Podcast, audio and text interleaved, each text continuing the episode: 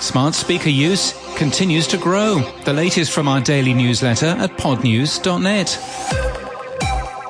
Edison Research and NPR have released the Smart Audio Report.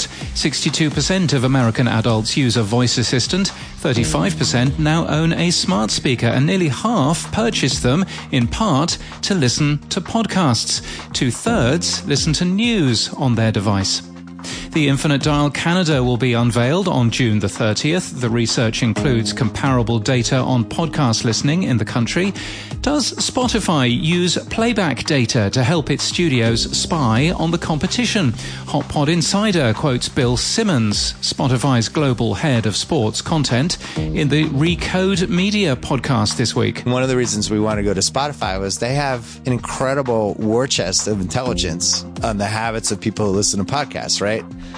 So if we like a certain podcast, we can actually go and see how many people are listening to it. Who's doing well? Could we beat this? Could we have a bigger audience than this? Congratulations to Christine Kix Mwachurura from the podcast Private Affairs, who's just been announced as the recipient of the 2022 Jesse Cox Audio Fellowship. Veritone, which owns artificial speech company Veritone Voice, has acquired another synthetic voice company called VocaliD.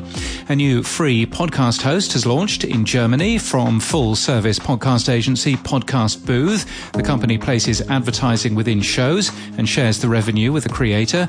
A comedy podcast festival is coming to London in October. It's called Cheerful Earful and it'll include shows from Richard Herring, We Are History, and Pappy's Flatshare.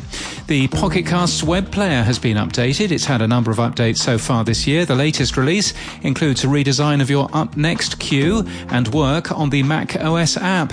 And podcast production company Listen won the Best Startup Agency Award at the Alpha Awards this week. And in podcast news, the Aftergrad podcast has just published its 15th and final episode of season one, highlighting the fear and emotion that recent graduates feel when transitioning from university into the real world. The show's hosted by Robert Kane and Victoria Gilbert. From Crooked Media, Mother Country Radicals won the prestigious Tribeca Podcast Awards, Best Audio Storytelling in Non-Fiction, following its world premiere as an audio storytelling official selection at the Tribeca Festival. We'll link to all the winners from our show notes and our newsletter today. In Podland News this week, an interview from Ken Miller from new podcast app Fathom, where he spills the beans about the secret for any new startup. If you want a successful startup, what you have to create is hot, impossible magic. That first time you hit that button and a car came and picked you up, you're like, oh, that's hot, impossible magic.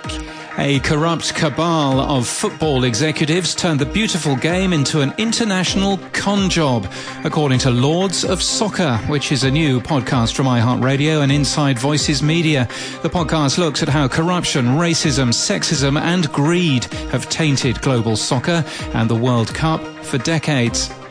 He's kind of a big deal. The Ron Burgundy podcast is back for a new season and he's in front of a live studio audience this time around.